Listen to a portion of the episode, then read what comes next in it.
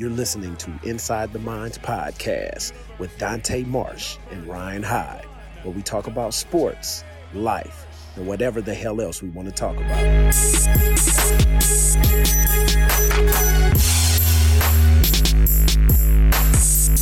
31 yard penalty to support pass interference call against the Lions this year.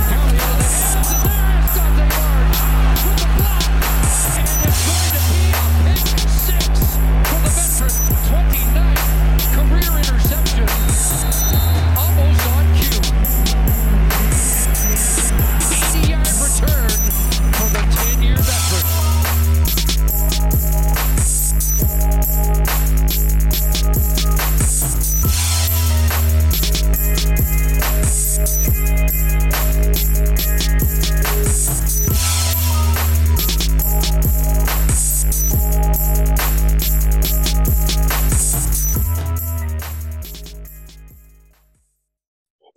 Show, everybody. It's the uh, Inside the Minds podcast. Um, we are with uh, myself and Dante Marsh. Uh, Dante, brother, it's been a, a New York minute since you and I have uh, even talked to each other. Uh, what have you been What have you been up to? been a while. It's been a little while, dude. It's been a little while. I've been I've been same old same old busy. Um, I took uh, a, a teacher role at my alma mater, my old high school in West Oakland, McClymonds High School. I'm the PE teacher. I started that in November. Um, I will be coaching defensive backs at Laney Junior College in Oakland, California. Um, training, still doing my training, helping develop and mentor young athletes, and just enjoying life, man. Yeah, definitely. We have to, man. Um, I've been enjoying life too. Are you coaching in the CFL this year at all? Has anybody reached out to you? Well, I've talked to a few people, but gotta get Yeah. gotta, gotta get the money right. I mean, um, that's an opportunity that was presented to me last year, as you know, um, in Saskatchewan. Um, would have loved to have to have taken the, the the job offer. It just financially it wasn't gonna work out for me. So I guess coach, which was cool. So uh Craig Dickenson, shout out to Craig. Um, I appreciate the, the the opportunity and everything, and hopefully, sometime uh, in the near future, those uh, opportunities revisit. But as of right now, I'm teaching, coaching, mentor, training, and doing me. Yeah. Um, I was hoping you were going to tell me that the BC Lions reached out to you in a coaching type manner, but um, I'm guessing not. I taught RP is the defensive coordinator. That was my teammate for ten years. So we'll see. Like I said, a lot of people don't understand. It's not. It's not just easy like that, right? Um, a lot of people think I should have been hired by my alma mater, my college alma mater. Yeah. So, um, like I said, it in due time. I'm not rushing or pressing anything. Um, the main thing is is is loving what you do and making your passion your paycheck, right? Um, Yeah. When you, when you love what you do, and you're impacting so many young people's lives, right? So for me, um, I'm still in the mix, um, highly impactful, and to see these young athletes reach their goals, right? And you're you're you're the one guiding them on their journey. That's that's the most edifying thing to the soul, right? So in due time, I'm not like I said, I'm I'm I'm good. I'm I'm blessed. Uh, you know, and just and just trying to impart ways of me and all of the experiences that I were I was afforded, right?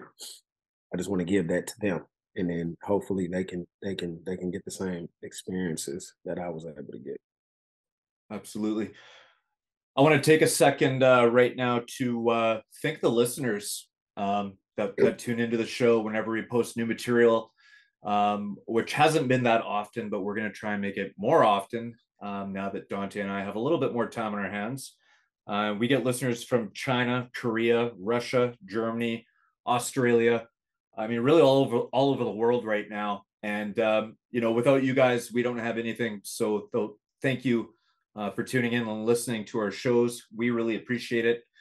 Um, and to top that off, um, I designed the Inside the Minds podcast website um, as, as part of a school project, and then I put it live.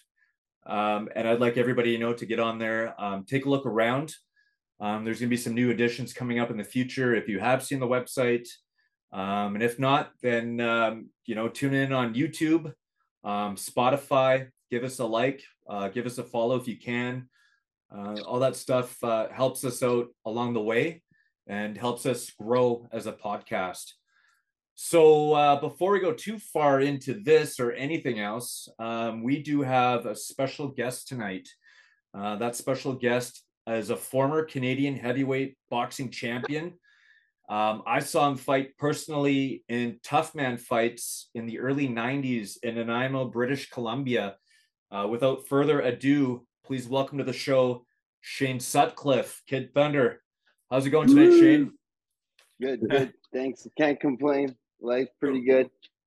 Right. Nobody nobody likes to listen to complainers. I found that out early, thankfully. Um, nobody wants to listen to that shit. People tune you out quick. So you got to stay I'm positive, very, right? I'm very lucky. Got to build this house 18 years ago, right on Miles Lake, and enjoying life, enjoying my kids, and just trying to live the best life I can. That's awesome. Um, maybe you can take us back into uh, the beginning, Shane. Um, I'm interested to know, you know, how you got into boxing. Was it that you were a bully in the schoolyard and needed an outlet? Uh, Uh, or you know, how what happened? How did you find the power? I- you know, I I I started uh, actually the opposite role.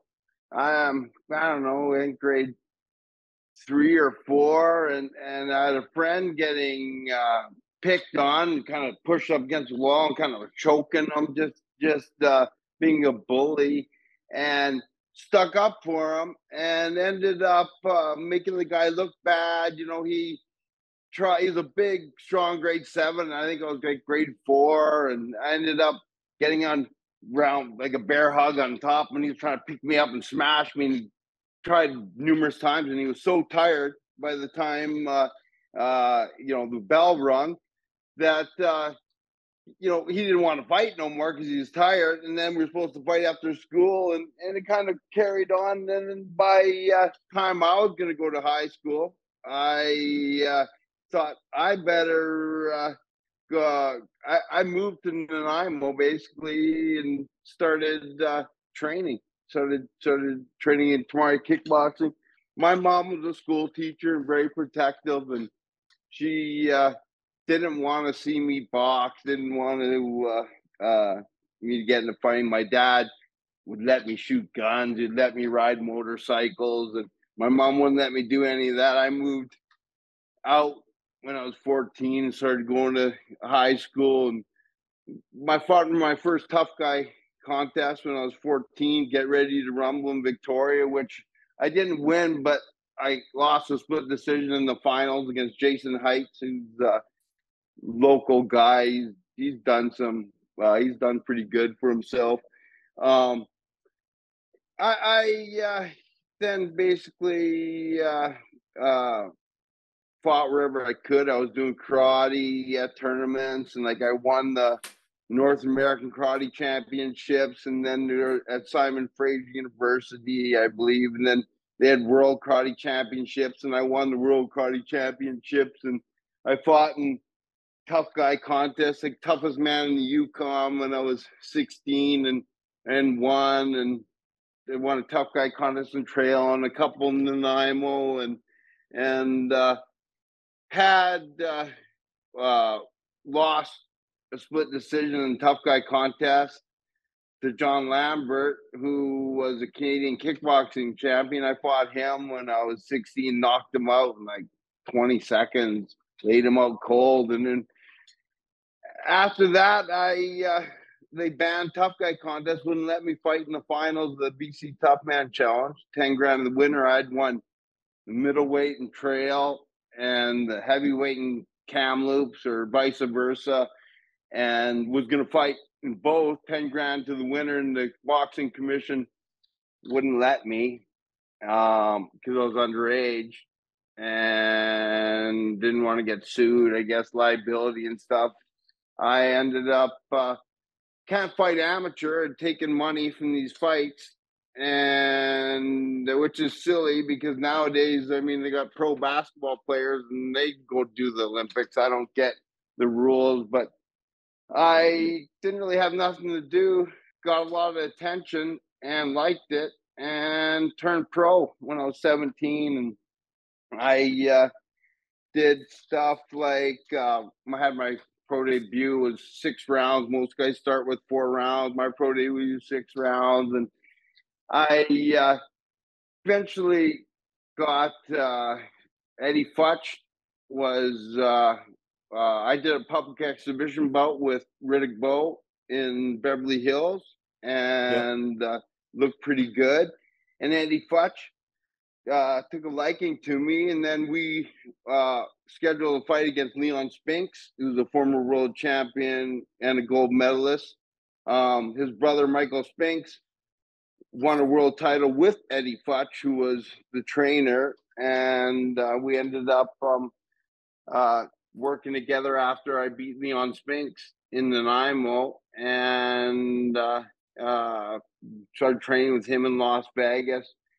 Lived there for a couple years, and uh, uh, you know I would train hard, go home, back home to Nanaimo, have off time with my friends, and be home and not be running and doing weights and doing all the things you're supposed to do on my off time to stay in decent shape. I would take the time off and then went back to Vegas, out of shape, kind of a little bit of, uh, you know, I needed to, uh, I'm training with killers, pros, and kind of uh, fought my first 10 rounder, didn't have a lot of confidence in my conditioning. Ended up losing a 10 round decision in Honolulu. And of course, my manager is already there a couple weeks early with his wife. Um, and I lose the the fight. I lost my backers kind of pulled out. I ended up having to pack up my truck. I was living in Vegas, pull the U-Haul back to Canada. You know, I ended up uh, rebuilding myself a couple times. Um, bought uh, on a last minute card at the casino in Montreal, and uh, Interbox was there forming a company that was a management company that I was lucky enough to uh, get signed by and got a big signing bonus and they gave us nice contracts for years and finally gave uh, me some security and uh, but I got after a couple years I uh, uh, was Canadian champion and felt like uh, you know I was paying too much tax and wanted to incorporate myself and uh, instead of them paying me as an employee and whatever and i had um, started a whole problem with the other fighters wanting to do it uh, too and and they ended up uh, firing me. I packed my stuff up now from montreal and went back to uh, went back to Canada or went back to BC where, you know, I had a home and uh, I started um, training again, uh, trying to uh, get some going. I got the card again where I fought Trevor Berbick for my Canadian title. I didn't have sparring partners. I didn't wasn't didn't uh I smart fought a smarter fight, but I wasn't uh, any better shape and I didn't have more, enough confidence maybe and it was a close decision. I didn't wasn't marked up. I wish I would have fought harder and lost another 12 round decision to him and it kind of uh put my career on hold again.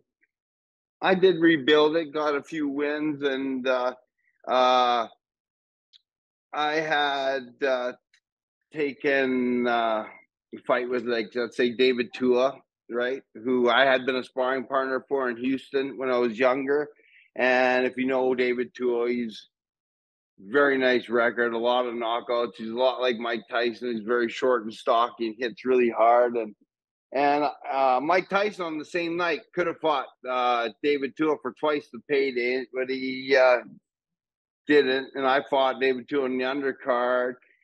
And the only bet you could do was over under two rounds would I make it. I put a couple grand on my credit card that I'd make it past the second round and had pre told myself if I get hurt, I'm taking a knee and getting my shit together because I got to make it through the first couple rounds for sure, right? And uh, uh, the first round, I actually won on the judges' scorecards. And the second uh, round, I, you know, I was doing good, but I had my hand up good, knowing it. But he came right over top of my guard, kind of right into my face, and yeah, he hurt me. I I uh, did what I pre-planned. I rolled rolled to my knee. I uh, waited four or five seconds. I stood up. I didn't wobble, but Jay Nady, you know, he's already waving the fight off. And, you know, so then all of a sudden I've lost to Trevor Berbick. And then I lost to David Tua on the undercard of Mike Tyson. And I'm like um, trying to uh, uh, figure out what I'm doing. I got no management. I take another fight um, with Brian Nielsen, who's 49 and 1. He just lost his first fight to Dick Ryan, who was uh, uh, stopped him.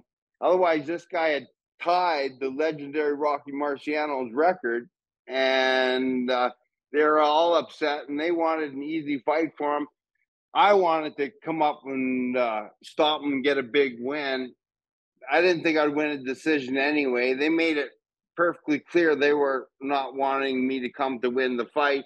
But I went and, and thought, oh, I'm going to win the decision, but I'm going to stop this guy anyway. And and I end up uh, taking this fight, and and they supplied me with the corner. I went there with the matchmaker and had uh, them by the second, third round. I had uh, different guys in my corner a bit, and then and by the fifth round, my corner enters the ring in the middle of the round.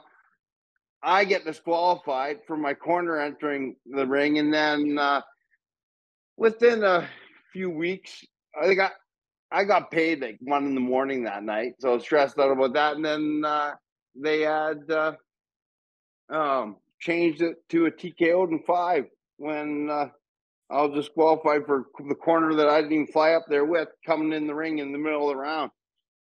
So I've seen uh, uh, now that was three losses in a row, and uh, pretty much uh, I went back. I got a couple more uh, wins. Fought in one guy that was seven and zero, and in Washington. I can't even remember the guy's name. Uh, I beat him on a decision and then I uh, I took one. I can't remember this is, but my last fight was against Louis Monaco, who uh, was uh, he was most famous for knocking out Buster Douglas. You know, knocked out Mike Tyson. Big steroid freak. He's a very uh, muscular guy. He uh, I went the full distance with him. It was a close fight. I lost a majority decision, but the guy in the third round broke my rib cage. You can yeah. see that my rib sticking out. Freaking, yeah. uh, and uh, trust me, uh, it's not fun fighting with a broken rib. And in the end, if you ever get a broken rib, you got to remember to lay flat on your broken rib. You don't friggin' lay on your opposite side. I laid on the opposite side, and then my rib went over top of my other rib, and then it healed by morning almost. So it's like you can't fix it. Um, so uh, that was my last fight. I after that I was like done, man. I was like, you know, I had broken ribs, I had broken eardrum, and and uh, I had just built the house I'm in now, and and uh, and never fought after. I think I was 30 years old my last fight, and uh, now I'm just concentrating on my kids. You know, I was married for the last 20 years, and and uh, my wife died five years ago, um, organ failure. She was the love of my life, and you know I was heartbroken, but I have kept it together uh, for my kids, and I have four kids. One's 28 and married uh, for a couple of years. Um, and then I have three kids still living with me at home. One's 20. He works, pays rent. I got uh, two grade 11s. One's 15 and then grade 11. They skipped her over grade seven, went from grade six to grade eight, and pretty much getting perfect grades. And my uh, son Torrin, he's like 17, six foot four, 215 pounds. I haven't, you know, my daughter, I've taught how to fight. She's had a boxing match and she has a lot of potential. I want her to know well, but I don't really want my kids to fight. I uh, I got a lot of damage. Yeah, I've had uh, rotator cuff. You know, I had this surgery in my nose so they could straighten it so I could breathe better. And you know, uh, my ribs sucks. I hate sleeping on it. You know, I uh, my thumb. I got arthritis in my thumb because I had reattached the tendon and I broke my thumb when I was younger.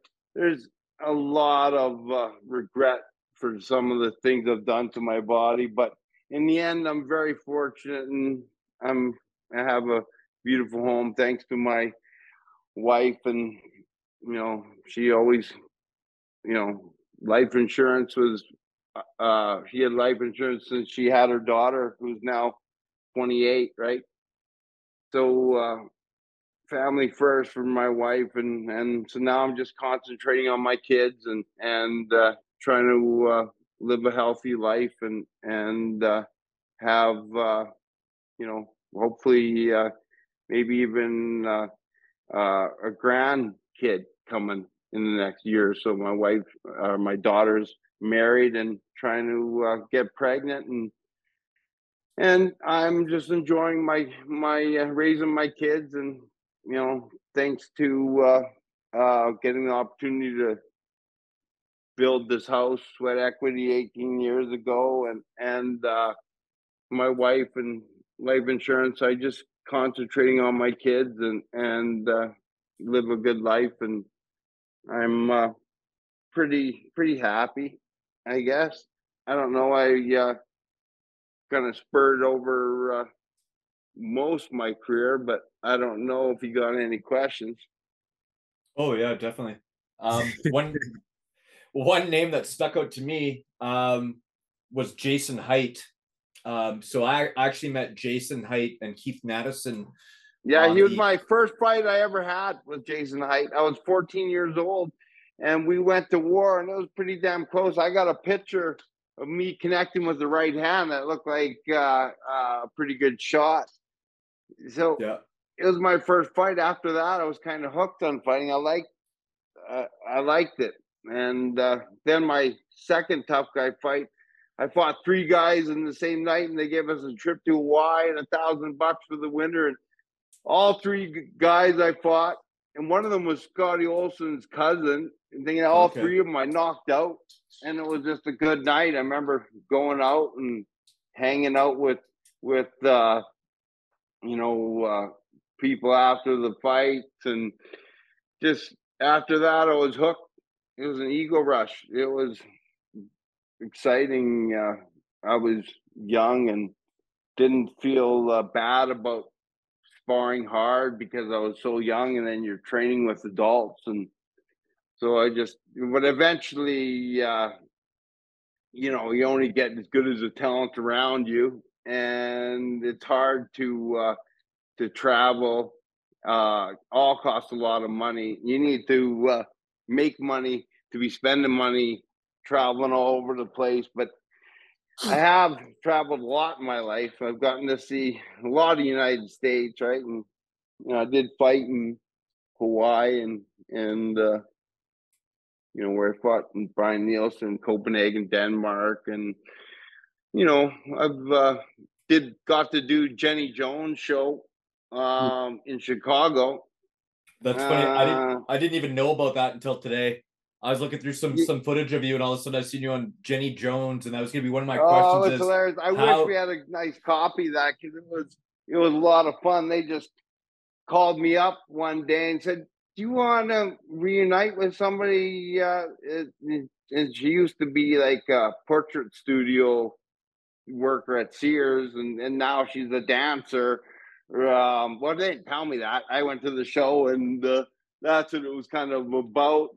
And uh, you know, it was exciting. We went to Chicago, and uh, the truth is, is that we were together uh, night even before the show. Uh, uh, they had caught us.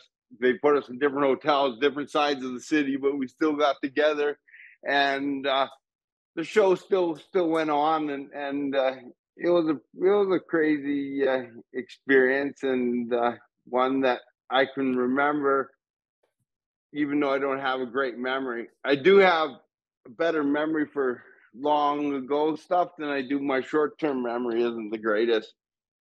But I uh, definitely had fun. That was a moment in my life I won't forget. I bet. I've got issues with that too. Um, I had a really bad concussion with my construction accident. And uh, a lot of times my friends are filling me on, in on stories of things we did because I just draw blanks. Can't remember it. Yeah, So- yeah, it's funny. I, you know, my short term uh, is a little frustrating. Definitely make lists, short lists, so I don't forget things when I go into town or end up going back into town because I didn't do what I should have done. And a little worse than uh, most people. I'm trying to, uh, uh, you know, I, I uh, try not to get frustrated and, you know, definitely. Uh, definitely paying for some of the choices I made when I was younger. Yeah. Do you regret boxing? Mm, you know, everything I have in my life and the respect the people, like people know me here, it's because of fighting. And In the end, kind of everything I have financially, everything I from boxing too. Uh, I um, yeah, I I, I re- regret fighting, but you know what? Uh, I'd still do it all over again. I'd just do it way better, way smarter. And there's certain fights I could have taken that I didn't take. Like I could have fought Klitschko for a lot of money. Um, Vitaly Klitschko way back in the day, I was like, I would have most likely lost because it wasn't the right time and I was young or whatever. But you know, there's certain I could have fought John Ruiz. Um, I could have had a couple fights that I didn't take, and maybe I should have taken the chance because I ended up uh, taking other fights I lost anyway. So you know, it's all about um, consistency and staying in shape and getting. You know, I would uh, get a, uh, in good shape, fight a few times, and then I'd get out of shape and not on the off off time. I was supposed to be doing certain runs and certain bits in the gym, and I was skipping out and just hanging out with my friends and being a teenager. And but we're still going through money every month, uh, you know. So in the end, you know, my backers need to make millions of dollars just to break even, and so it just kind of uh, killed my career. You know, I uh, have uh, uh, you know, injuries with like my rib. When I got my rib, I pretty much quit after that fight. Thing is, is wasn't really uh I wasn't getting uh paydays anymore to make it uh um make it worth my while. I just uh uh needed to find something else, but I'm um I, I don't I, I it is who I am and it's made me who I am and so uh in the end, uh, uh, I would have still fight. I, I, I, some some reason, I still love fighting. I still watch the big boxing fights, but I'm really into the UFC. I started off karate kickboxing. The only reason I did boxing is because there was no real money in the kickboxing. I mean, Gord Racette, Mickey Griffin, Lloyd Anderson were all world champion kickboxers from our club, and none of them had big money, right? So I was um always uh uh you know always at backers and in the end of it it's all about millions and then they they rush you because they want to get their money back when it starts just leaking and uh um so yeah if i could have go back in time i definitely wouldn't have turned pro at 17 i would have you know uh fought it's ridiculous that uh, they wouldn't let me go amateur because I'd taken some money fighting in tough guy fights. That's kind of stupid. Um, so really, they should have because now they're letting pro basketball players play in the Olympics. I don't, I don't, I don't get it. Right? Um, would have maybe uh, uh, changed my life if I could have practiced before you turn pro. Because then every time you make a mistake, it's on your record forever. It never gets erased, right? Yeah. So I was always like, when you look back, like five, six wins in a row, that's about all I'd ever get. And I'll lose another fight and start all over again. And and uh, eventually, uh, uh, just hang it up. And uh, you know, I'm not.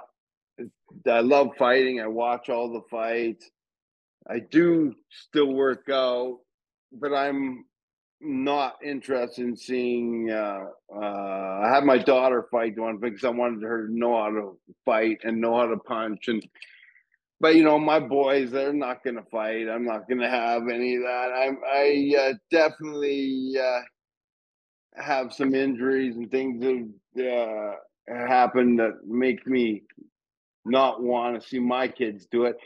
But I'm okay with my life. I uh, am happy uh, the way everything turned out for me. I am very fortunate. Um, things could be worse, so I, I'm feeling uh, quite blessed, and uh, we'll just um, try to uh, uh, remember and learn from my mistakes, and life goes on. Yeah. Oh man, fighting on a Mike Tyson undercard. Yeah, I was, uh, you know, I also, uh, you know, got 10 grand one time, freaking, uh, just when he was wanting to fight Peter McNeeley. They wanted like backup fights, freaking, um, uh, just in case fights fell through. I think I had mm, 17 3 record or something like that. And, uh, they were looking for white guys. Same thing. I was living in Vegas when uh, Tyson first came out of jail, man, and he was like blowing through sparring partners, and uh, I could have sparred with him a couple grand a week. I was scared of him. I didn't want to spar with him. Thing is, uh, I was sparring with Riddick Bowe. Same time, like he gave me twelve stitches with an uppercut from my headgear being on too tight, and then we were at the we were one of the hotels doing uh, sparring before his third fight with Holyfield and tore my headgear strap right in the ball of my chin with an uppercut and uh, got like 12, 13 stitches. Um, but, you know, uh, it was always uh, uh, fairly positive. My years living in Vegas, I wasn't even of age, so it wasn't hard to stay. I wasn't even allowed in the casinos. I was 19, 20, right? And they ID pretty hard. Um, but you know, I definitely got to, you know, experience a lot of life and and uh, thank goodness, uh, you know, for my wife, and I'm still here where I am today, and and I'm just concentrating on my kids now. Yeah, good deal. Yeah, yeah. It's, no, I uh, tough life, and you know, uh, it's always good to uh, uh, have confidence and and uh, like all my kids have have confidence and and uh, they uh, I've done pretty good job. I'm I'm happy. Um, you can tell a lot about a person just by their kids, and I got some pretty good kids. Nice. That's always a bonus, right? Um, Yeah, One con- sure. one connection we have, Shane, that I wouldn't realize until the future later on. Um, so my girlfriend, um, her cousin is uh, Brian Zuros. So oh yeah, I what- love Brian. what I'd like to know, and I asked you about this um, when we first started talking, because you never know. Sometimes relationships end bitterly, and you don't want to bring up a name or you don't want to say the wrong thing. But I was like, you know what? I'm going to ask Shane. Um, so I asked you. I said, you know, do you do you know Brian? And you said you did. Oh, I have ended, fond, you know. fond memories of Brian because you got to remember, Brian was always a big, strong guy, and you know he's a kickboxer for Don Arnott, who was my first manager way before, before uh, you know we started even training. He was a fighter like a gen ten years earlier than me, right? And uh, we started training together. I don't know where it is, but I got when I won that first tough guy contest, and I was like just turned 15 years old, and I won the trip to Hawaii and some money, and uh, he ended up uh, picking me up and carrying me on his shoulder, and they got a picture in the newspaper of him uh, holding me up on his shoulder uh, after I won the the tournament, whatever, and and yeah, we know we had some wicked sparring sessions and and uh no he's he's a good guy and he's actually uh on my friends list that I've been trying to you know when there's these fight cards on the pay-per-view I invite my friends over and he's one of them Nice. Yeah. So was Brian your like I remember him being in your corner. Um was he Yeah, yeah, your, I'm- was he your sparring part or sorry your trainer Yeah. or Well, no, I trained at Tamari, Don Arnett, and that was where Brian trained too, right? He he was a Don Arnett fighter from Tamari, like ten years earlier than me, but he would help out with the promotion, and uh, he's you know would be there, and I would be sparring with him, and he fought. If I believe in the heavyweight division, and then I fought middleweight division because I was only like 170 15 16 years old right? Thing is that uh really you know i don't even consider a guy really a heavyweight to like 220 and you know so i was like 19 years old before i should have turned pro like you know my I turned pro I was 194 pounds and that's a cruiserweight you know and then Yeah. you cut a few pounds and you're a cruiserweight thing is, is that, and now these guys are huge, man. They, you know, uh, Tyson Fury and these guys. I mean, I fought one guy, Marcellus Brown, is six foot ten, uh, 236 pounds. And I remember firing a shot, boom, and that hit his shoulder. I mean, it's hard. And you when you punch up 10 inches above your head, it gets your whole power line off, and you lose a lot of your power. Um, especially when you're hooking up high, if you don't get your elbow up as high as your the punches. And uh, you know, these guys are huge now. Like these guys nowadays are just uh so big that it's a it's a it's a different world. Um uh I'm not saying that the these these skilled heavyweights are way better fighter than the old days. It's just a different weight division. You know, I mean, these guys are are huge, and and I, uh, uh, mm, you know, I think that uh, uh, I, you know, I don't know. Uh, I definitely wouldn't have thought about going uh, pro at 194 when there's the heavyweight champions are like 250 pounds of muscle. You know, it's not not uh wasn't the very smartest. Really, I had all these young. They they liked me. Bruce Allen, Murray Pezim. I had lots of Jimmy Bettner, Stuart Forsberg, Alistair McClown owns Helijet.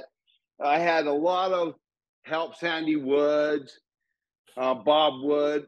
I had a lot of guys um, that really wanted uh, me to fight and do some big, big fights and that. But really, in the end, I just needed years of development without rushing me, and my life could have been different. I uh, went, uh, you know, they, they just tried to do what Mike Tyson was doing, and I'm no Mike Tyson. The thing is, is that, um, but it was exciting because I happened to start off fighting bombs, didn't know how to fight, and I was knocking them out, and I was so young that I was getting all this attention. But you know, long story short, I think that uh, definitely uh, was rushed, and you need to have good people around because when you're a tough kid, you know, you'll take fights that really aren't that smart. Um, I needed, uh, to, I needed to be, yeah, they, they need to be more careful with me. And uh, things would have been different. But you know, coulda, coulda, shoulda. There's no point uh, talking about things I could have done different because in the end, um, you got to. Uh, if you want something, you got to live clean and and uh, you know you got to train on your off time and and uh, you know you got to. Uh, there's basic rules you got to always follow, and you don't even want to be able to think when you're tired. You got to know them, and uh, putting everything together all in the right time and the right moment isn't always easy to do. So you need to uh, you need to be under uh, pressure and have good sparring and and you know if you don't put it all together, it's hard to be uh, the best you can be. And it's it's uh, not a big sport in Canada, and there's not a lot of fighters. So really, the only way I was training and, getting better was going to the states and and training uh, with in gyms that had multiple fighters that were uh, better than me. And and uh, you know I was always the king of the gym coming around uh, and I would, I, I would so it, it, just makes bad habits. It makes bad habits. It's you know if you're if you're you're in the in the gyms, you're fighting uh, just trying to win rounds. Instead, I'm sparring with people that I'm punching in the shoulders because you don't want to crack them in the chin. It's just not the same. The whole uh, stress level. Um, when you're when you're in, at real war, you you burn through more energy. It's harder to relax, and uh, uh, when when people are punching at you, you can't be all tight. You need to roll with things and relax and and to uh, time things and, and you know uh, breathe out when your guys are hitting you in the stomach. And it's all there's just so many things to uh, take into account that you need to uh, not have to worry about your condition. You gotta you gotta you know sprinting and explosiveness is so important for a guy like me. I didn't have great reach. I needed constant pressure. So without constantly being in fantastic shape, you don't have much of a chance um, fighting the way I used to fight. It's hard to uh, win them all when you're trying to be so aggressive. And the truth is, you know, I was a puncher, but I'm no Mike Tyson kind of puncher, right? Yeah. So, uh, but I didn't, you know, you had to learn. You had to learn that. I mean, I had Eddie Futch, um, who uh, trained Joe Frazier and Ken Norton and Larry Holmes and Michael Spinks and freaking tons of other guys. Um, he said I had uh, potential to be a world champion, but you know, I lost my focus, and uh, you know, and then once you lose your uh, backing deal and you don't have the money to be flying around and training. Then you end up just training with your local guys in the gym, and none of those guys are fighting on television, right? So uh, in the end, um, in the end, I've I pretty much look back at my career, and I'm just very lucky uh, that I'm still in the house that I'm in today, and very lucky uh, that I got to work off 45 grand in sweat equity 18 yeah. years ago. Otherwise, I don't know how I'd be doing. Um, yeah. But but uh, I am very grateful. There are people that show me respect and and are are nice to me. Uh, all these years later, I uh, still still uh, you know it, it feels good to be be noticed and recognized. And heck, now I'm talking to you. Yeah. Dante, this is um, brought a, a question um, for, from me to you. I don't remember if I've actually ever asked you this, um, but in your career, not in your personal life, is there anything that you regret or anything that you wish you could redo? Oh, probably lots. I don't have many regrets. Um, no, wow. I think, I think, um, I think I fulfilled everything I set out to do as a kid. It pretty much happened. It didn't happen the way that I foresaw it to happen or the way I good for you. But you know, there's there's some things that I've I've probably knowing what I know now, I would have done a little differently, like you said earlier, smarter, right? Yeah. Um, but uh, to be a hundred percent unequivocally, without a doubt, honest, I don't really have many, if any, regrets because I think it. I think my career played out the way it was supposed to play out. Could it have been better? Yeah. To me, better. A 11 year, at some point, Hall of Famer in the Canadian Football League career versus those same amount of years in the NFL. Uh, you get what I'm Right. saying? I mean, it's debatable. I got two Grey Cups. Um, like I said, I'm on the ballot. I've been called. I'm kind of waiting on that thing. Versus four or five years, maybe six years, or even 11 years in the NFL and not winning a Super Bowl. Because money, the thing of it is, is you're gonna spend that money. Now, unless you get, you know, and I'm speaking, I'm speaking football terms, right?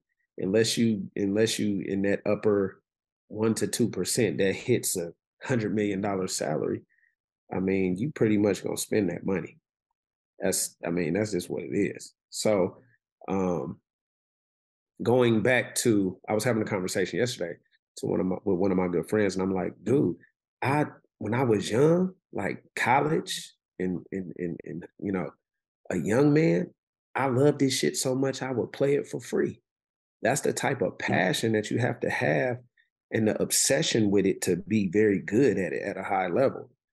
Um, obviously knowing what you know as an older man, hell no, I gotta I gotta secure that paycheck because we all know, you know, um, the toll that the game takes on your body. Um, it's a very physical game. It's it's real similar to boxing, except for you got equipment on and shit. So your body, I got I got injuries to this day that I sustained that I live with for the rest of my life. Um, I've had a couple concussions, but I got all my you know mentals together. So far, so good. Um, so I'm not really worried about that. But you know, it, it it causes some trauma in your regular life. I I went through a divorce. Um, I think that my career played a role in that. I'm not gonna say that was the sole reason, but it was it was it, it played a major role in that. Um, but I wouldn't I wouldn't I wouldn't do it different. I'd do the same thing all over again. Because that that blessing that you have that God placed on your life is for you. You get what I'm saying? It's not for a woman that you marry and have children with. Your destiny is for you. Now, if you find a mate that's willing to, you know, take that journey with you, then that's a that's that's a bonus. But everybody, both men and women, have a destiny. And that what what God has for you is for you. And Yeah. Sometimes, man, you know, when you on your journey to greatness and accomplishing shit that that was that was you know bestowed upon you, some people not gonna be on the ride for the whole journey. Yeah, hundred percent. I absolutely agree with that. I mean, some people, I mean, they're just they're not meant to be for the for the for the full meal deal, right? They're meant to be for a flash in the pan or a couple of years or an hour. Um, they're not meant to be with you the whole way. So it's just the way it goes. Just the way it is. I feel like Well, everything I got that a picture. Oh, go ahead, go ahead. I was just saying, I got a picture I just pulled out of me, uh, 18 years old. This guy was 19 and 1, 17 knockouts, and I stopped him in the second round. And the same night that Tyrell Biggs broke my jaw after doing doing all right. I was 18 years old there. That picture is from Sports Illustrated. Nice. Yeah. Just thought I'd get that. And there's that other one with Tyrell Biggs. And they're doing that exhibition bout with Riddick Bowe in Beverly Hills. Back in the That's day. awesome. Yeah. Guys. So Shane, um, I re- recall that you were supposed to actually fight, or there was talks of you fighting Mike Tyson. Um, how close was that to happening? Well, And, you know, uh, when he came out of jail and he fought Peter McNeeley, they were looking for, uh, uh, you know, a white guy that they uh, thought would be, uh, you know, the right fight for him, right? I just happened to uh, uh, fit the scenario, and I was in Vegas uh, training, so they did know me and stuff, and and I was one of uh, the guys that got some money to make sure that case. Uh, in the end, they picked Peter McNeeley, but even after they did, they still had backup in case the fight didn't happen and they needed to fill in fight. And that, that's what I got to do. It was around the the, the same time as uh, I was living there training with Eddie Futch. Okay. Okay. Yeah. Yeah. Yeah. Yeah. Yeah. Okay. So who was uh who's the hardest puncher that you faced? Oh, easily David Tua. David Tua can you know uh, can really punch, man. I've only been knocked down a couple times in my life.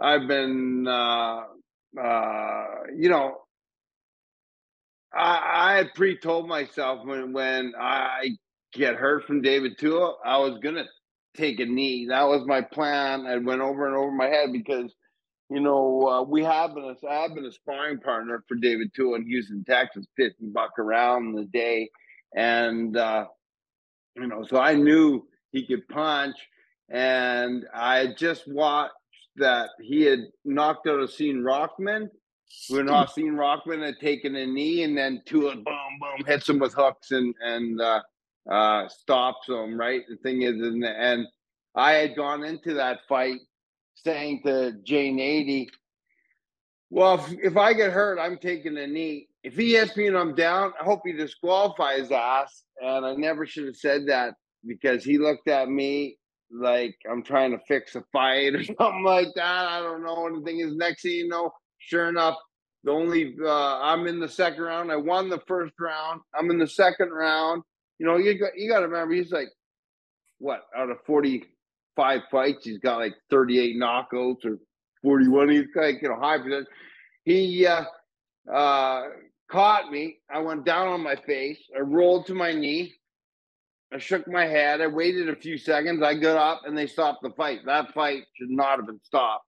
Uh, you know, we're fighting for the North American heavyweight title. He's the number one contender in the world. Just turned down the fight with Mike Tyson. So Mike Tyson couldn't fight Orlin Norris for like 16 million instead of 30 against Tua. And I uh, fight him on the undercard, right?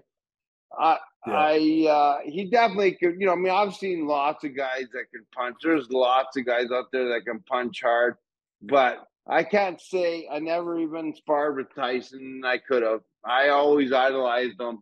He was always my favorite. And, uh, truth is, I was a little intimidated because I could have sparred with a man. But the guys, I was talking to uh, one of his sparring partners, and you know, the guy's missing a couple teeth, and you know, I just like, uh, you know, I was already sparring with Riddick Bowe, and that was scary enough. And he's a boxer, you know, he comes out and boxes you, right?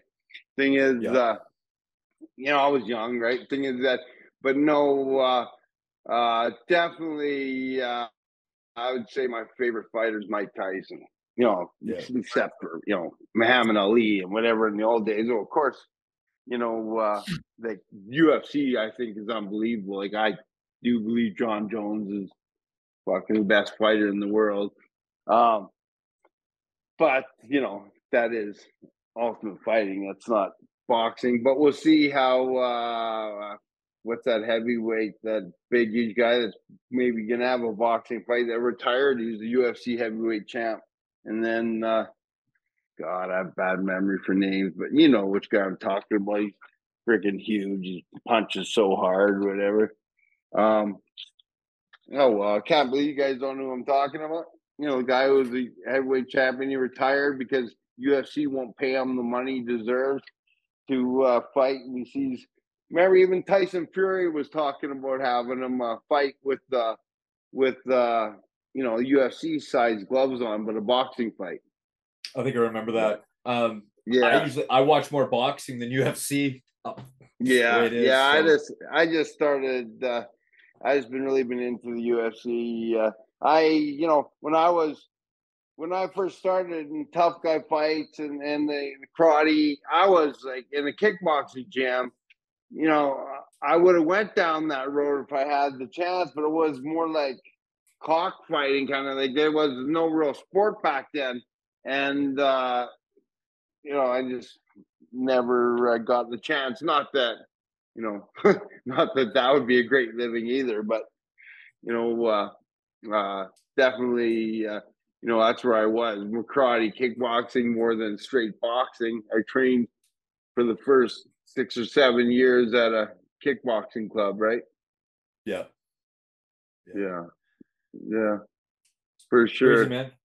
Yeah, you definitely have to have. I mean, I get I without a, a better way of putting it, you have to have a big pair of, of balls uh, to jump in into the, in the ring in the Yeah. old uh, the tough man contests because Well, they were pretty crazy back in the day. Well, the thing is, you never know who you're fighting, and Exactly, guys are yeah. very unorthodox, and you're getting into a lot of guys that think they're better street fighters than they are uh, boxers, and so you get a lot of awkward shit, and uh, you know, then you uh, uh, turn pro, and you're fighting guys that know how to friggin' jab and move and use angles, and and it's a different different game. It's hard to uh, to uh, yeah, I was learning so many new new techniques. Once I got good trainers, they got to start from the ground floor, and my ground basics were very poor, right? So, you know, that's why my uh, record uh, looks more like a hockey team than it does, uh, uh, uh, you know, a boxing record looks more like a hockey season, right? Yeah, but in the end i'm uh uh you know i'm still here and and uh i uh, uh you know i'm fairly happy definitely. Well, Shane, um, I appreciate you coming on the show tonight. Um, it's been Yeah. a lot of fun. No, thanks for having me. you. Um, I appreciate you taking the time out and uh, letting the world know, you know, what you what you did in your career and where you're at now Yeah. and everything in between. yeah well i appreciate it maybe we can do it again sometime Definitely, Shane. It's, it's been fun. Thanks a lot for joining us. all right thanks guys we'll talk to you later Sounds great. take Thanks, care Shane. guys That was a that was a great uh, a, a- a great uh, interview with uh, with Shane, um, a fighter I remember uh, when I was younger.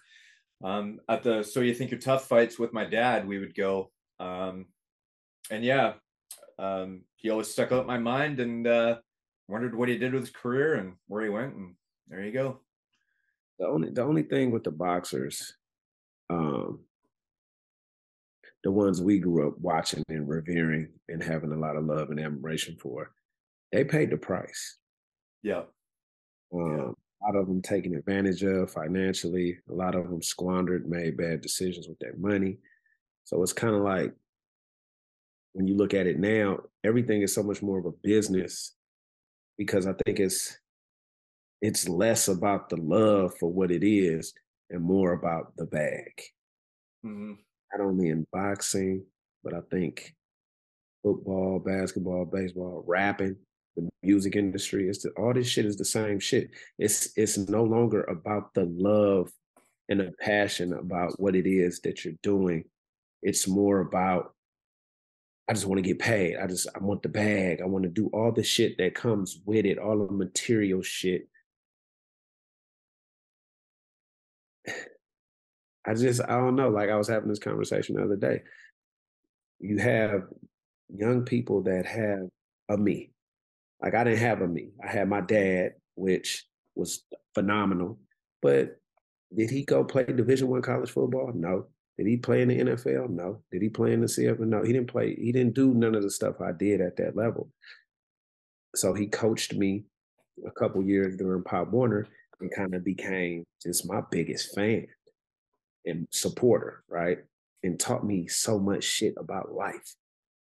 He was limited in how far he could take me as like, you know, my dad taking me, his son, you know, getting him ready for that level, opposed to how I can take his grandson, my son, with the knowledge and experience that I you get what I'm saying? So it's you did guys like me didn't exist in the 80s and the 90s really like if they did it, it was gonna cost a shitload of money to Mhm. to to talk to them right um i just it's just beyond me how much information and, and the availability of resources that there are today and these young people refuse to take advantage of it it's Yeah. blows my mind So it's just been on my mind the last week or two, and you know, I just like, damn, man, what like what happened? What happened to the person that was the persistent, consistent, I'm gonna get it done, I'm gonna chase this shit relentlessly and I'm gonna accomplish it. That just I'm not seeing that attitude enough with the with the young people. I just I don't see it at all. And it's like I'm just so thrown off. Because if we had the availability of all these resources, man, who knows what would have became? Like how much better could I have really been if I had internet eh, or a cell phone instead of a beeper? you know what I'm saying? Yeah, absolutely, man. The one thing that, uh, and I, I guarantee you've seen this. I was I was playing ice hockey last week uh, with a younger goalie. Uh, he's about 18.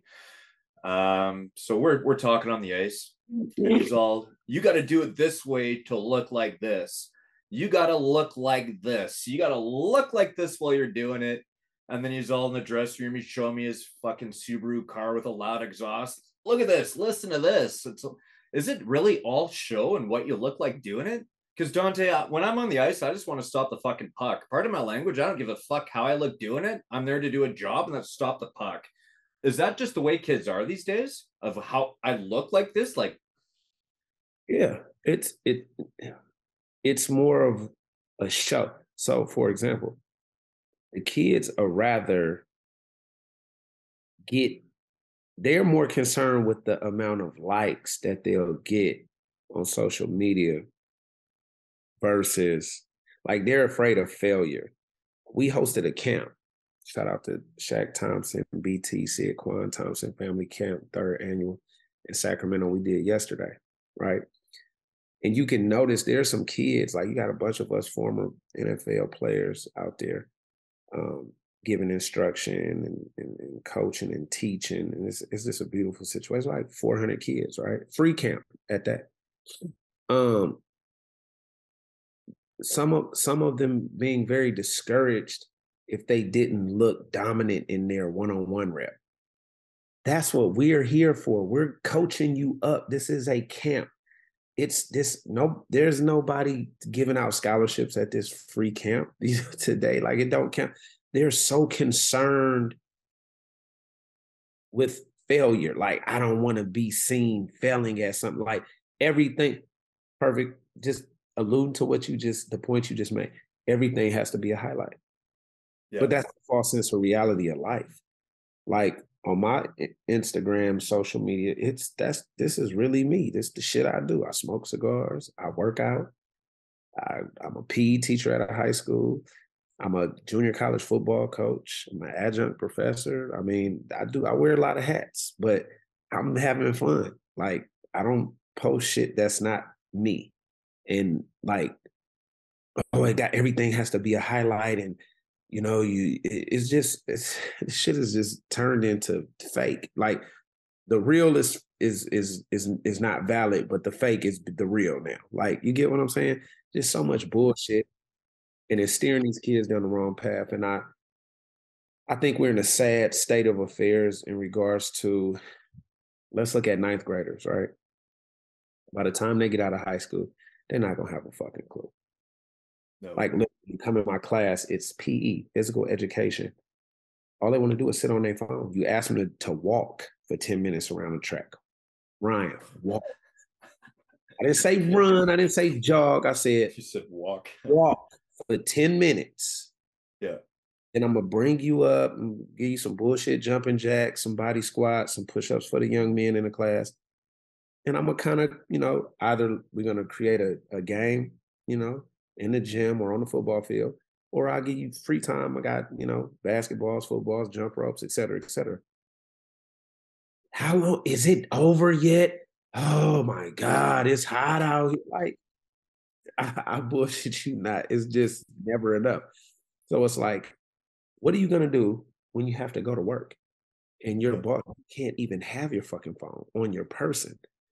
How are you gonna survive for eight hours without your goddamn phone? Like, these are the things that I'm in my mind questioning because it's mm-hmm. it's it's un, it's so beyond me how the the basic concept of this is a tool to enhance your day-to-day life.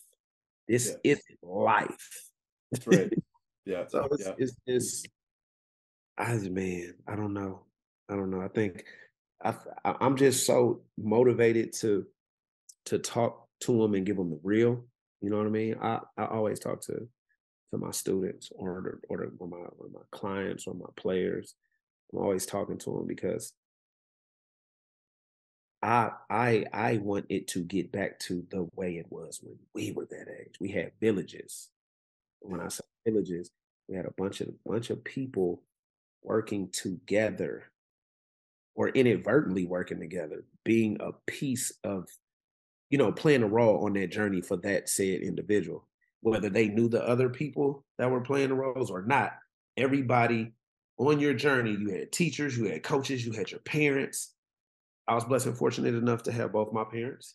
Hmm. My dad passed when I was 26. My mom passed, what, seven years ago. So, I mean, you know, I was blessed and fortunate to have that. But even even if some that didn't have their biological parents, you either had an aunt, an uncle, a grandparent, um, you know, whatever you were lacking in the home back then when we grew up, you had I, like coaches that were great mentors and surrogate fathers that played a Yeah. pivotal role in the development of said young person. Yeah. I just want to get back to the essence of that because where we going as a as a world is just on some bullshit. And I'm I'm just really not feeling it because nobody wants to work. And when I say work, I'm not even talking about like a job. I'm talking about as a student, and I know I'm rambling, I'm running off on a tangent, but it's just on my mind. Like my job when I was growing up was to go to school and get good grades. My mama oh, and mine dad, like, you ain't gotta go to work. We ain't nah, nah, nah. You play sports, you go to school, get good grades, play sports. That's your job. Yeah. And in exchange for that, we're gonna provide a roof over your head. We're gonna buy groceries, buy school clothes. You know, that's basic. When you break it down to layman dummy terms, that that was the deal. That was the you know, that was that was the deal. I go to school, get good grades, play sports, be the best version of me that I can be, you know, and you're gonna take care of me. So I didn't have to go out and like some other teenagers and get summer jobs and shit like that, you know? So I just don't understand how they don't value that. They don't understand that concept. No. You come to school and you and you and you don't want to do anything. And anytime an adult asks you, not tells you, but asks you to do a task, oh my God, you do it's doing too much. And just I, don't- I'm- I don't get that shit in these this these times we're living in. I just I just don't get it. So uh, when you see that, um, you know, if, you're either on the field coaching or you're in the school system teaching, running, you know, PE class, um, how hard is it for you to not roll your eyes and just say "fuck it" then and like walk away? Like, how how how are you able to, to contain yourself during those moments?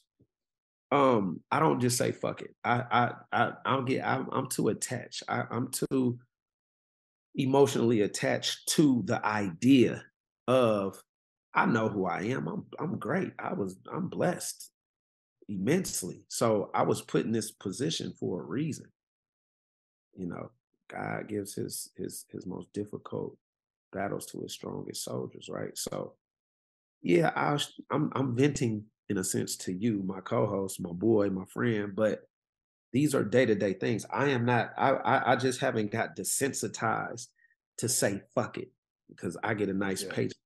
You know, I don't, Yeah. I, I don't think that's in me to do it now. I'm, I'm not gonna lie. Sometimes it usually happens on Friday too.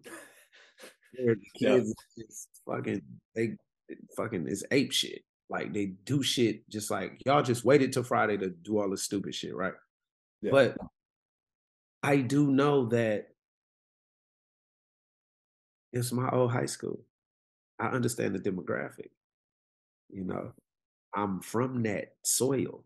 So it doesn't it I I understand some of the the difficulties that some of these students are are, are going through or have, but still in all, it's not nowhere near what it was when we were coming up.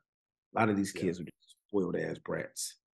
They don't even eat lunch at the school. They get uh DoorDash brought to them at school. Order food every day. I, I'm I telling never you, even sorry, dude. I never even thought of that. I'm sorry, but I'm not surprised. But I never even thought of that. That's crazy. they don't even eat in the cafeteria. They too good to eat that shit. Same shit I ate 20 something years ago. They ain't mm-mm, they they're they're getting food delivered to the school. Like Wow.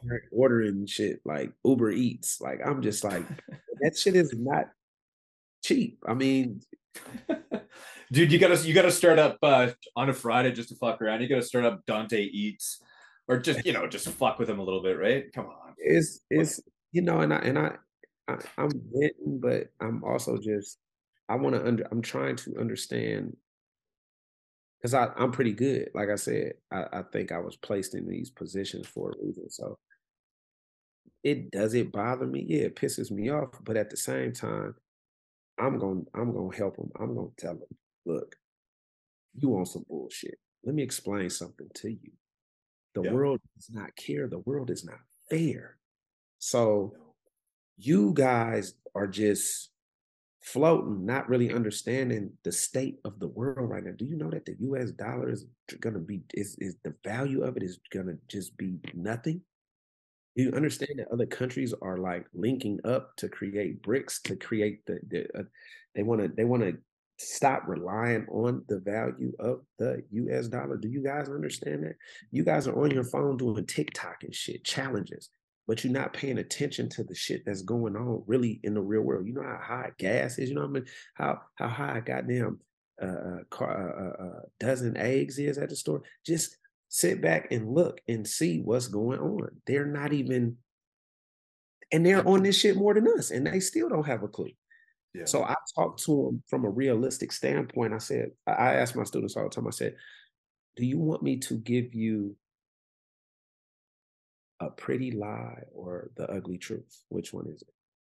Take the ugly truth every time, personally. Exactly. But they it's I just I'm I'm I'm not gonna give up. Cause even though you have a bunch of students, one or two or three or four or five that may listen out of a hundred or two hundred or three hundred or a thousand, you still made an It's impact. worth it. Yeah, it's Yeah. def- definitely worth Yeah. it. I mean, I mean, it, it comes down to maybe in 20, 30 years that that student as an adult might say like, man, that, that Mr. Marsh, you know, that coach Marsh, um, you know, really reached me at the time when I was kind of unreachable and I'm here now because of, because of him. I mean, if you were, were told that, I mean, that would be, you know, that, that, that, that would mean everything to me. If somebody told me that, that I had that much influence on their life, you know? I had a couple of those instances. So, like I said, it's you can't you can't compare like that. The the feeling is just so edifying to the soul because you know, like, damn, like we don't really sit and think about stuff like that. We kind of just, you know, when you it mm-hmm. really it's a humbling experience to know, like, dang, I really poured into this individual. Now look at him. You know, that was dope as shit. Like he took everything that I told him, or she took everything that I told her, and and and and it and it and made it relatable, and then it translated into success for them. That's where I get all, you know, I feel good, but it it, it humbles you because it's like, yeah, damn, you know, God truly used you as a vessel, right, to Mhm. reach of people. So I just, I don't know, man. Um, we none of us are perfect, but we, you know, we genuinely got these good hearts, right? So, like I said, being placed in positions for a specific reason, and I get that. And what my thing is, I always, as the as I've gotten older, I started to think like, yo, at my, at you know, for my eulogy, what do I want people to say about Dante? Yeah. I don't want come up and lie, you know. Hmm. And I don't want people to come up and be able to talk shit about a bunch of egregious shit that I've done. So I have to start living my life in a way where if people were speaking at my funeral, they will have excellent things to say. That's right. Yeah. I've been doing that too, man. Legacy, man. Definitely. You know, Yeah. You you, you want to. That's where my mind is today at 44 years old. Like, damn, Mhm. I got to live up to my great grandma Marsh. I got to. I I started thinking in these greater terms because we don't like when you young, you don't give a fuck. You like, I don't you don't think about your great grandparents and shit that they went No. through did sacrifice for you to even generations later to be in a position that you know that you're in. And now I just I think about that stuff now because it's like, yo, you know, I, want to I, I want to put myself in a position to still, you know, the Tupac effect or the Malcolm X effect or the Dr. Martin Luther King effect, right? Yeah. Long gone, still gonna be a legend, breathing the dead. That's that's that's kind of where I'm I'm I'm I'm leaning towards thinking nowadays. So everything Yeah. count, right? I don't know if um I think for me to to kind of see things in that way, um, or having people close to me that have passed away, to realize that life is over short, and I realize that as we get older, as we mature, we're going to see things differently. But I think a lot of it for me is realizing that you know this isn't this this game is a flash in the pan, and we're out. Um, Things can happen quickly, and I think that's where I started to think that way. No, I I agree with you one thousand percent. You know, seeing my mom, it's already been seven years now, like 2016. That shit seems like yesterday, but it's, it's already seven years. And then my dad, 2005, a night before we played Calgary in preseason. So, you know, I think about him all the time. You know, I- you know, my go-tos, I talk to him about just sit there and talk, talk, talk, talk about nothing. Just great conversation, right? So you're right. So that's that that propels you like puts fire under your ass to give you the sense of "Ah, shit. I don't I, tomorrow not promise, you know. And um this past couple years I went to a couple funerals of some childhood friends of mine. And that puts things into perspective. One of them I had talked to on a Friday for about an hour. And then that Sunday, had an overdose, accidental overdose. Some it was laced with fentanyl or whatever. So I just that threw me for a loop. I'm on the phone talking to you for over an hour. We like good, you know.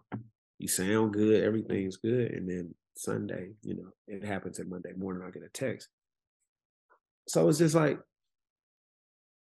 putting things in perspective. Like, yo, I don't, I can't take none of this shit for granted. I gotta every day that God blesses me or you know the most high, whatever entity that's the highest of is Yeah. giving me the ability to wake up again. I got another 24 hours to go try to chase this shit. Yeah. And the main thing is just the biggest misconception that people have is we got time. Yeah. I'm going to bring up name up to you right now. um, you and I had talked about having him on the show. Unfortunately, it was either last year or the year before he passed away. Uh, you, you will probably remember. Um, and because he can't join us, um, I just wanted to, to talk a bit about him. Um, and that player was Lin Shell. Um, Lin had stopped, I think it was a shooting, and I don't remember where. It was in a school. I think he was teaching. And somehow I believe, yeah, he was able to wrestle wrestle the gun out of the shooter's hand or something. What do you remember about Lin Shell? Lin-J. Lynn J was hella funny. And it's crazy you you you say that because I was going through my phone. I got so I got like a 250 gig iPhone. And I don't I was going, I was just going through my phone and then I came across his contact. And I had I had talked to Lin-J. Not to uh like it wasn't far apart from him succumbing to what he what he succumbed to. I didn't know, you know. Uh this hella funny. uh a guy had a good heart, real good heart. Um stood stood for shit. Like was adamant about standing for something. He he was he was one of those, you know. So I, I and I and I myself, I, I feel like I'm that way. Like I stand for shit. You know what I mean? If I believe I'm firm on it, I'm, I'm gonna stand on it. He was he was one of those. Another alpha male, you know. Um, but once again, charismatic, hella cool. Um, like I said, funny as shit. Like always cracking jokes, always, you know, then to do the serious shit. It was just he was a good teammate for the couple years. I I, I had to, you know, um, had him as a teammate. And like I said, we we he's in Florida. I'm back in California. He, text and shit. Like we text not too far apart from the incident, and I couldn't believe it. You know, and him and him and Byron Parker were real close because they they both were in Toronto before they came to BC. So me and Byron Yeah. talked.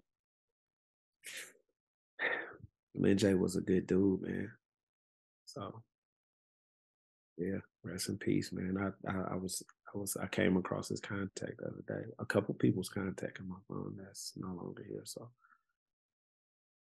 shit, it's like we we don't have the time we think we have. So it's like you know, try to max it out. Um, and every day is a blessing. So, like I said, just try to keep chasing. That's that's the beauty of life, right? And I, I always use this analogy. I said, I tell some of my players, I said, Jerry Rice played he was like 39 years old, 40 years old. He was what 38 with the Raiders, over 1,200 yards receiving, multiple touchdowns. He went to the Pro Bowl at almost 40 years old with good, with excellent numbers. Um, I said, I this dude is what? What he win? Three, four Super Bowls? Four, I think. Yeah.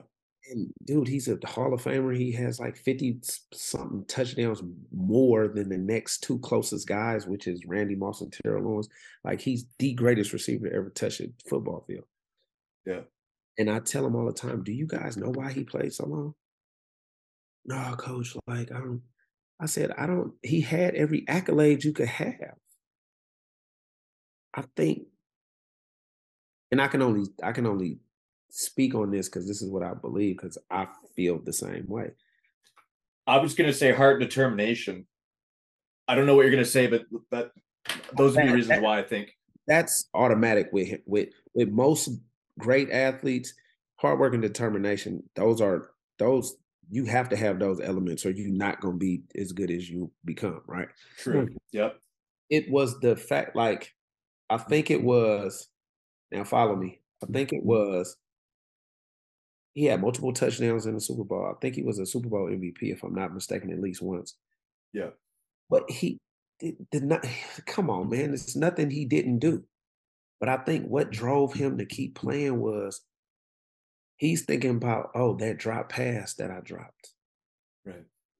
or that, that missed touchdown that I didn't catch, or or I had 13 catches, 200 yards receiving, and two touchdowns, but I dropped a five yard slant Right. to get the first down. Like, so that's the way I think of things. Like, I'm I'm basically saying in a nutshell, if I woke up mm-hmm. every day and it was like Groundhog Day and I had I never could be better than my current situation, I probably wouldn't want to live. No. Like, why would you? There's there's nothing to look forward to. But the simple fact that I- that whole story I said was to to give you the picture. I'm chasing greatness. The the the the parallel to this shit and the crazy part to this shit is you're never gonna you're never gonna be great. There's let me let me take that back. There's levels to being great. Yep. The greatest that you have in your mind, you're never gonna reach it. That's the journey. That's the beautiful shit of it because you can't never get it. It's unattainable Yeah. because there will be always something more that I feel like I can do. And I just don't Yeah. have time to get it done. And when I say time, I'm talking about real time. And the more time you get older and older and you age and you're not able to do the shit.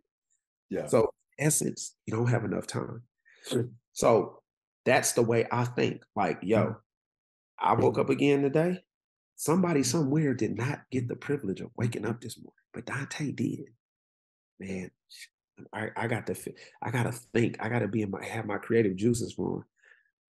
What ca- what can I what what kind of message can I give one of my players, um, one of my students? What, uh, Yeah. what what can I impart on that person to to give them a different outlook on life other than the way they see it for themselves right now? Because they're 15, 16, 17, 18, 20, 21, 23, 25. I've been that age. They haven't been 44. So Yeah. I can help impact their lives. So now, once again, information. If we had this, if I had this 44 year old information at 14, oh, man, that's that's that's crazy. That's genius like. I had this capacity to think the way I think now at 14. Oh my God. So to me, mind, that's the that's the thing. It's just like when Milt Stegall took me and Corey Banks under his wing when we were all living in Atlanta and showed Yeah. telling us about the business of this shit. Yeah. That's huge. Yeah, that was huge. So then I became my own agent up there and then I paid it forward. And I think that's Yeah. why I, I was I still could have played about three more years. I think that's why things happened in BC the way they happened because I became what Milt was to me and Corey. I became that in Vancouver. Mm-hmm. You know what? I think that's the best and could have been, and Milt would probably agree. The the best way you could thank him for what he taught you was just paying it forward. I bet you if you sat him down and you said, Milt, how can I repay you for this? I'm almost willing to bet he would say, re, you know, pay it forward. No, Milt, Milt, we have we have a great relationship. Like he he taught me how to be a professional.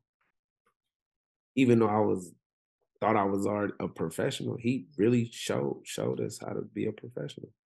Did a you still have the dreads? Yeah, when I yeah, yeah.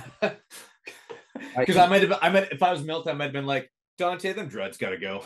I cut them because I wanted to cut them, and then like I got rid of all my gold teeth and shit. But you know, when I say professional, I'm not talking about that. I I was I was I was always a, a, sharp tool in the in the in the shed or the toolbox. Now, mama and daddy didn't raise no dummy, so I just for me, when you mature, you put away sh- you like. I got nice pearly whites. Why am I wearing all this expensive ass fucking gold in my mouth? Diamonds and shit. It was a cool thing to do back then. I'm sorry to say, but I mean, you know, we, And from you know, yeah, from where I'm from, that that was a thing. Like you Yeah. know, growing up as a kid in the '80s, like the dope boys, yeah, gold teeth and shit, like that was a thing. So, you know, you go through phases, and then you you grow you grow out of them because you mature. You know, um, when I was a when I was a boy, I did childish things. When I became a man, I put away those childish things. Right. So, I'm gonna always be a big kid at heart, but there's certain things I just won't fucking do. Like that's dumb. Why would I like it doesn't make any sense. Because the maturation process and I'm a grown ass man and I got things that, you know, I there's a lot to on the line to lose yeah, from doing some of the shit I did 20, 30 years ago. So, you know, Milt Milt will forever, uh, we will forever be indebted. Now I got so much love and respect for Milt because he didn't have to do that.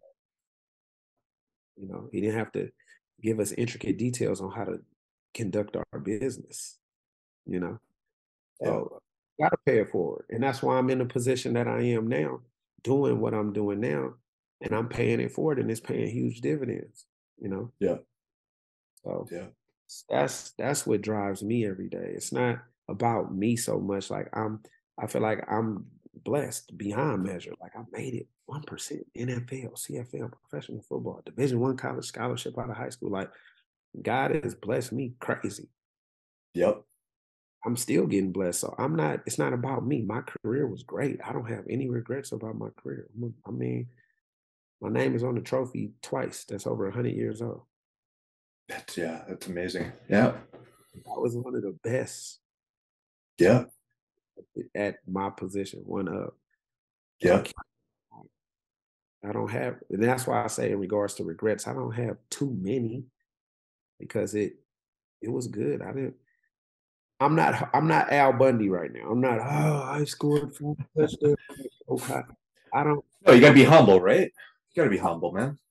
because I'm not tripping because it's it's it's it it's it happened. It I don't have to relish in what was because what's going to be is even greater.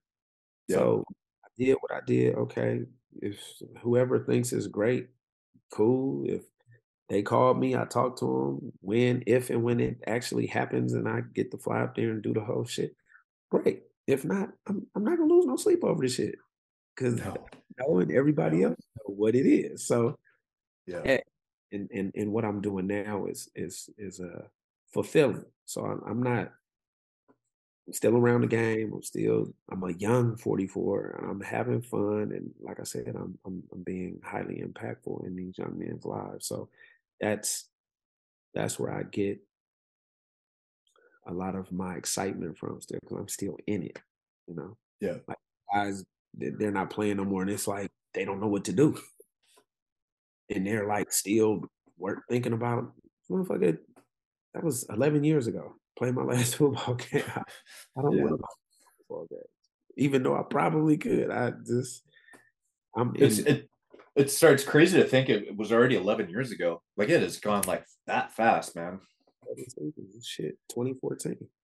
Yeah. Well, it's, it's getting close to 11 seasons. I, it's been a long time, and I, I don't, I'm not missing it as a player. I miss the locker room. I miss all my teammates. I miss Cato. Rest in peace. You know, um, there's some people that's no longer here that I had good relationship with. That, you know, you know, things change, times change, people change, people come and go. Eventually, we all got an expiration date. Unfortunately.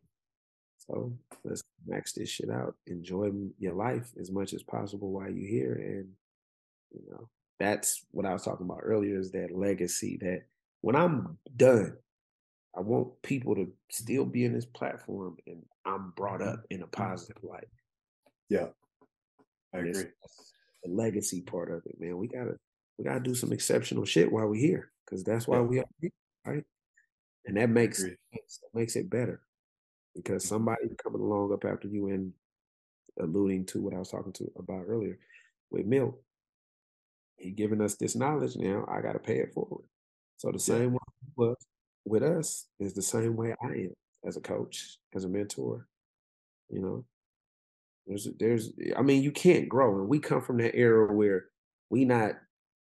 Oh, that my old motherfucker don't know what he talking about. No, we listening because we're learning. Information is critical. Yeah. Yeah. Information and communication rules the nation. That's right. and we we never stop learning, right? We're learning every day, right now. Soak it in, right? Absolutely. So that's just Yeah. that's just my biggest gripe with the younger generation. They just think they know every fucking thing. They don't know they don't know, and they don't. They, they just and then it's like when I was that age, I I was yearning for information. It was great. It was to help you out. If somebody could give me, if I can, if somebody could tell me, hey, I'm. What do you want to? What do you want to be? Want to be Yeah. a real estate agent? You want to be a lawyer, a doctor? Or you want to be a construction, the- the general manager of a company? what is it that Yeah. you aspire to do? And if I told them, and they would say, "Well, look, take my hand. I'm gonna walk you from A to Z." Yeah, I'd go. 100%. would I would think twice. Hell No. yeah, right? Yeah. Yeah. I say all that to say that's what's going on in these young people not taking the hand. Can you imagine that, Tay? Can you imagine that? Like you just said, if I'm if I'm if I'm 13, 14 years old and I walked up to you and said, Mr. Marsh, Dante, mm-hmm. I want to be a professional football player. Can you please put me under your wing and teach me everything you know and please help me try to get to that point? I know damn well you would do everything you could. But that you of course you fucking right. So when I when I when I've done speaking engagements, right, or I'm talking to a lot of young people, whether it's at a camp in a camp setting, when I'm talking to my players at the junior college, or if I'm doing speaking engagements at schools or just with athletes in general. Young people, what is the most crucial thing that you can ever have? What must you obtain? They looking around, they throwing out answers. Get yourself a mentor. That's the most important mm-hmm. person. Find someone that you have admiration and respect for, and that you aspire to do the exact same shit that they're doing. Make sure they're successful, and you have this respect and admiration for them. You go get under their wing and become a sponge. That's a mentor. That's the Yeah. most important fucking thing a young person can have a mentor. So now you have somebody that's been successful in whatever the field is you desire, that's fucking successful. they can show you how to be fucking successful. Yeah. You know what I'm saying? Yeah. So Yeah. if I, if I want to make a lot of money, that shit is uh, tapped out. If I want to make a lot of money, then I need to hang around and put myself in circles with people that make a lot of fucking money. Period. Yeah. I say it's this law of attraction, energy, universe. Yeah. So get you a mentor so they can explain to you the pitfalls. Hey, just like when, you know, uh was it Mufasa is telling Simba, hey, all of this shit is yours, right? But don't go over there because the hyenas are over there. You know, giving them the lay of the land and you know, showing them the pitfalls of, of what's what what he will be dealing with once he becomes king. Yeah, Young got to be more receptive. We were res- more receptive than they are.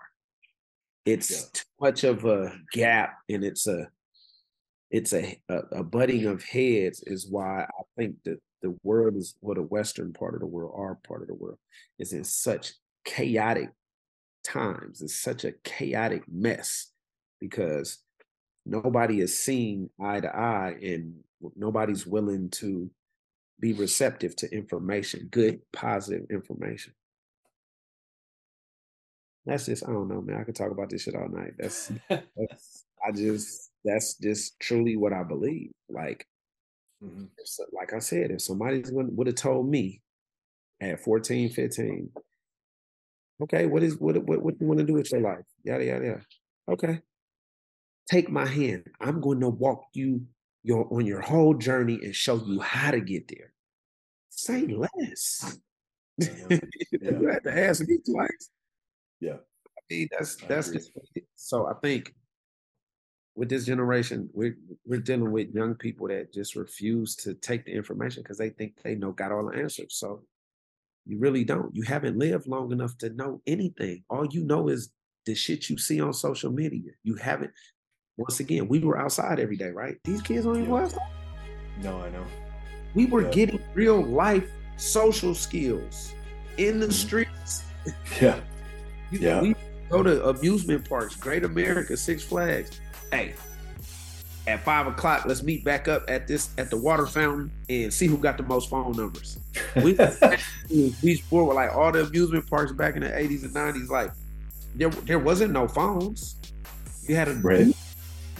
A goddamn beeper. Then Yeah. you try to remember you had to find a pen and take. And I got to get this girl number and write the shit Yeah. yeah. it's different, man. So I just that's that's one of my goals is to is to kind of bridge that, give that that old school 80s and 90s aura, that essence of what that era was for us, and try to give it to them because I think we lived in the best the best decades ever, the best era ever. Thank you for joining us on this episode of Inside the Minds podcast with Dante Marsh and Ryan Heid. Check out our Facebook, YouTube, and Twitter accounts to see our upcoming show announcements, links to our previous shows, and sound bites. And don't forget to hit that follow button while you're there.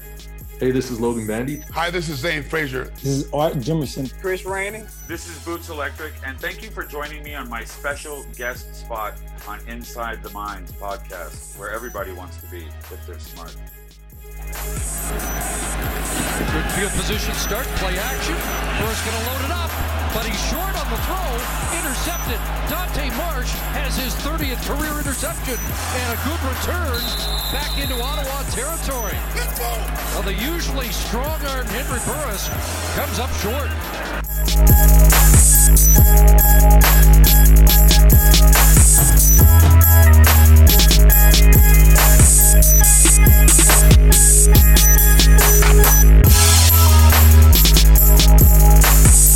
We'll be right